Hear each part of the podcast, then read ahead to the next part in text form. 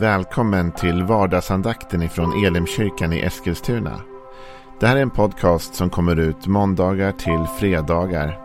Om du vill veta mer om vilka vi är, vad vi tror på, hur du kan komma i kontakt med oss eller vad vi kan erbjuda dig för någonting, så gå in på w w w punkt elimkyrkan punkt com. Du får jättegärna gå in och likea vår Facebook-sida.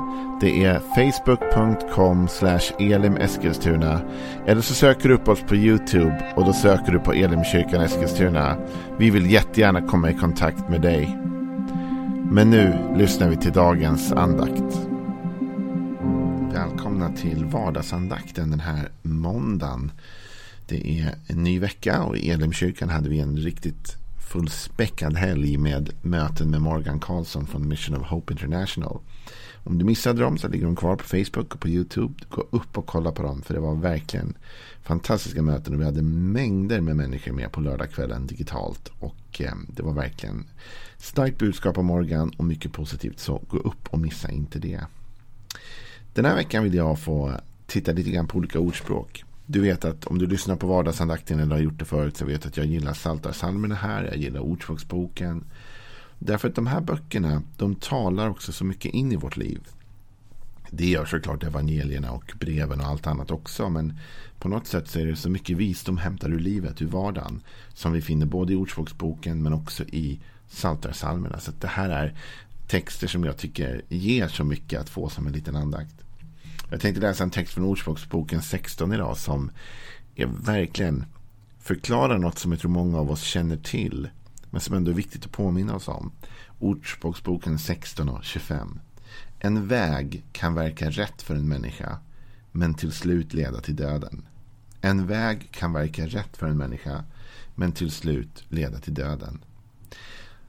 Det är inte så positiv text egentligen. Och vi behöver inte bli så dramatiska som texten kanske är, för texten är faktiskt väldigt dramatisk eftersom den pratar om döden i slutändan. Att man kan vara inne på en viss väg och så tycks den rätt och sen så ändå så landar man helt fel. Till och med i döden. Men om vi avdramatiserar den lite och inte säger att vi bara hamnar i döden, så kan vi ändå på något sätt lyfta den här sanningen, va? Att det tycks som att vi ibland väljer vägar och vi tror på olika vägar som sen inte alls visar sig vad det vi trodde.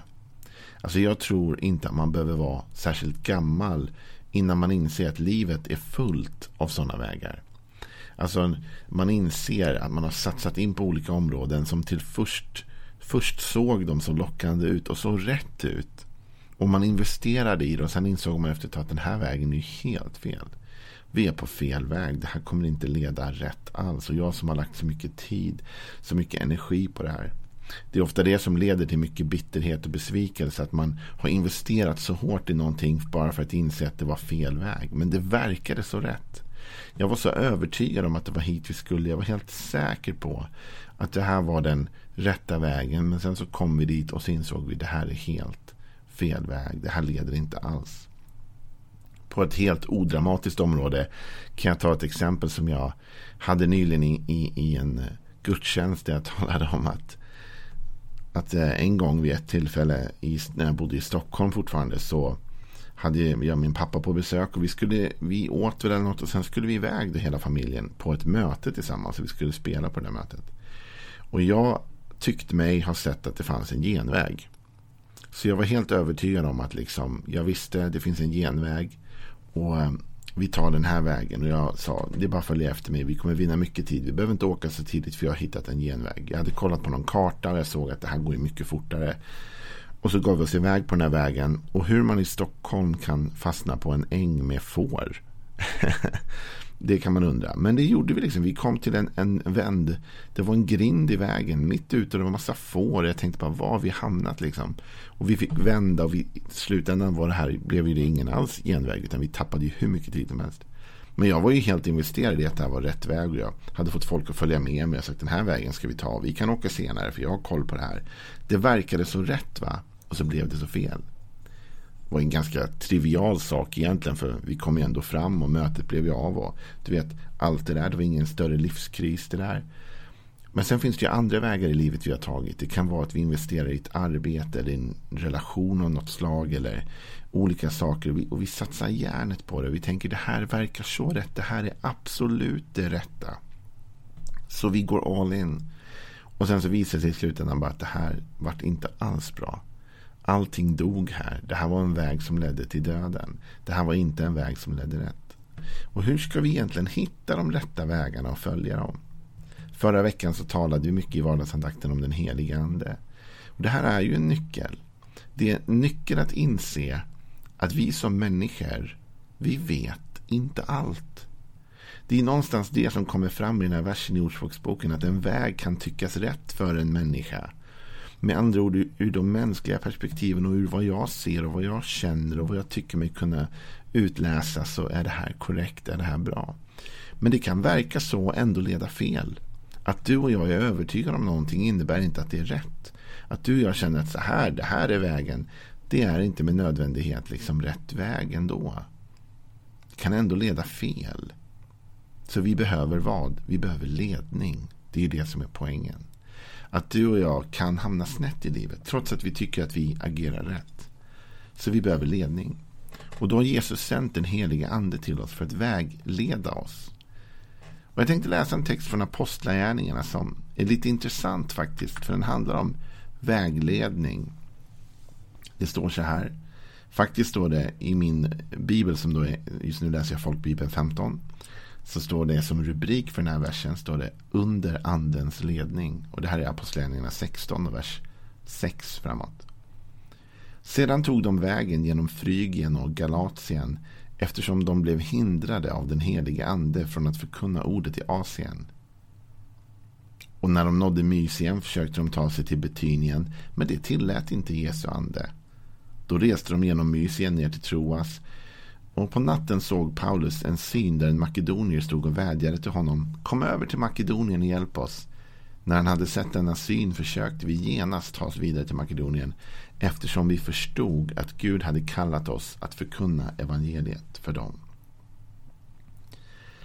Ofta när vi tänker på, på ledning eh, och i, kanske i förhållande till Gud då, så vill vi alltid vara positiva och optimistiska, i alla fall jag. Så att man tänker alltid ledning som bara ledning, och där var en öppen dörr, och ledning och det där var seger där borta, och ledning och det där var så underbart. Men här talar faktiskt Bibeln om att den heliga ande ledde genom att säga nej. Och jag antar att Paulus måste ha känt en, en frustration här. Och de andra bröderna, tror du inte det? Som de tog sikte på Asien, men så säger Gud, ni får inte gå till Asien. Och sen så tog de, ville de ta sig till Bithynien, men det ville inte Jesu ande, han sa nej. Så det var nej på nej. Och jag antar att Paulus måste ha känt sig frustrerad. Det var inte ledning in i öppna dörrar, det var ledning fram till stängda dörrar. För du vet, Paulus och de andra, de var säkert helt övertygade om att Asien är rätt nu. De var på väg till Asien, de hade sikte på Asien. Den, den vägen verkade rätt för människan. Och sen så när det inte blev av, så tog de sikte på Bithynien, och jag är helt övertygad om att Paulus som andra i spetsen sa att det är till Bithynien vi ska. Vi känner att det är rätt väg. Vi kan se utifrån vår strategi, våra planer och vår tanke att, att Bithynien, det är dit vi ska. Och Gud svarar med ett nej. Så mänskligt sett var de på, de hade olika planer, de hade olika idéer. Vägen verkade rätt, men Guds ande sa nej. Och man kan fundera på varför sa Guds ande nej. Säkert därför att det som Salomo skriver i Ordspråksboken sexton är sant. Att en väg kan verka rätt för en människa, men ändå leda till döden. Faktum är att vi vet inte vad som hade hänt om apostlarna hade kommit till Asien just vid den här tidpunkten. Och vi vet inte vad som hade hänt om de om de hade kommit till Bithynien, för att Bithynien vid den här tidpunkten. Men troligtvis hade det inte varit bra. Därför den helige ande sa nej. Jag menar, hade det varit framgång och seger hade väl inte anden sagt nej, men anden sa nej. Ni får inte bege er dit. Stopp. Och du och jag, vi måste våga leva i en sån relation med den helige ande att vi vågar lyssna på hans nej. Att även om vägen verkar rätt för mig, så upplever jag i mitt inre en oro. Jag upplever en känsla av nej. Jag upplever att någonting säger stopp. Och jag vågar lyssna på det stoppet. Jag vågar ta den pausen. Här är det två stopp på rad. Jag menar, det vore en sak om det bara var så att Paulus hade fått stopp, gå dit. Ah, okej, okay, jag ska gå dit. Nej, det var stopp. Och så försöker Paulus hitta en ny väg. Stopp. Och sen vid ett tillfälle när Paulus ligger och sover då, så får Paulus en syn på natten. En makedonier som står och vädjar till honom. Kom över hit. Och Paulus förstår, okej, nu leder Gud oss till Makedonien. Och, och då var de direkt, de var så snabba också. Det står att de, vi försökte genast ta oss vidare till Makedonien. Så att det, liksom, de, de tvekade inte, de gick direkt. Anden sa gå dit. Men det är också intressant att det sker på natten. Under sömnens tid. Under vilans tid. För du vet, det är ofta sådär att, att du och jag, vi liksom vi vill, vi vill, så fort vi försöker håller på, försöker in i den dörren, in i den dörren, in i den dörren, in i den dörren, så säger den andra, nej, nej, stopp, stopp, stopp, stopp. Men sen när vi kopplar av och vilar, när vi inte försöker längre, på natten var det nog ingen som försökte ta sig någonstans, då talade Gud till Paulus och sa, okej, okay, dit ska du, nu när du lyssnar, nu när du inte försöker själv hitta en väg, utan du, du är ledd av mig. Förstå mig rätt. Jag tror att du och jag ska göra planer. Jag tror att du och jag ska ha en god tanke för vårt liv. Jag tror att vi ska våga planera, tänka, strukturera upp vårt liv. Absolut, jag tror att det är väldigt viktigt. Så det här handlar inte om att inte ha en plan. Det handlar inte om att inte våga gå på en väg som ser rätt ut. Men det handlar om en lyhördhet. Att om jag är ute på en väg och jag vandrar den och den ser rätt ut och ingen säger stopp, men då kan jag fortsätta vandra. Det här är nog rätt. Gud kanske inte säger något, det är bara att vi vandrar på den rätta vägen. Men om vi är ute och vandrar på en väg som vi tycker känns rätt, men så får vi ett inre vittnesbörd om att du är på fel väg. Att vi vågar stanna upp. Att vi vågar avbryta våra planer. Jag är säker på att Paulus tyckte det här var frustrerande. Han hade säkert sagt till människor, vi är på väg till Asien. Och sen bara, nej men vi åker inte till Asien. Men vad ska alla tycka som du har sagt att du ska till Asien? Nej men nu ska vi inte till Asien. Vi ska till Bithynien. Ja, så börjar Paulus berätta för folk om att de är på väg till Bithynien. Och sen när de är på väg dit så säger den heliga anden, ni ska inte dit. Ja, men då har jag ju sagt till en massa människor att vi är på väg dit. Heliga anden sa, du ska inte dit. Du ska till Makedonien. Så du och jag, vi får leva ledda av den heliga anden. Det är något fantastiskt egentligen att leva livet så. Men jag vill ge dig två tankar idag. Det ena är att den heliga anden leder inte bara genom ja. Han leder genom nej. Alla nej du får i livet kan faktiskt ibland vara den heliga andes ledning till dig och mig. För han vet att den där vägen som du tycker verkar bra, den leder till fördärvet. Så du och jag måste våga säga nej när vi känner det inre vittnesbördet. Och förstå att alla nej är inte motstånd från djävul eller ondska. En del nej är Gud som säger stopp. Joel, du är på väg på fel håll, åt fel håll. Du kommer skada dig själv om du vandrar dit. Och det andra är att leva i en vila inför Gud. Där vi säger, Gud, om du vill tala så gör det. Om du vill visa mig något så visa mig det. Och om du visar mig något så vill jag gå på den vägen. På natten talade Gud till Paulus när det var lugnt och stilla. När han inte var ockuperad med en massa verksamhet och grejer. Utan han var lugn. Då talade Gud till Paulus och sa, nu kan du gå dit. Nu fick han en syn, du ska till Makedonien. Det kom ett tecken, en vishet.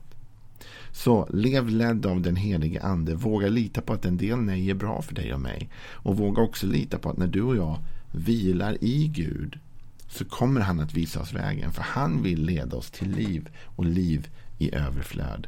Ha en riktigt välsignad måndag idag. Hej då.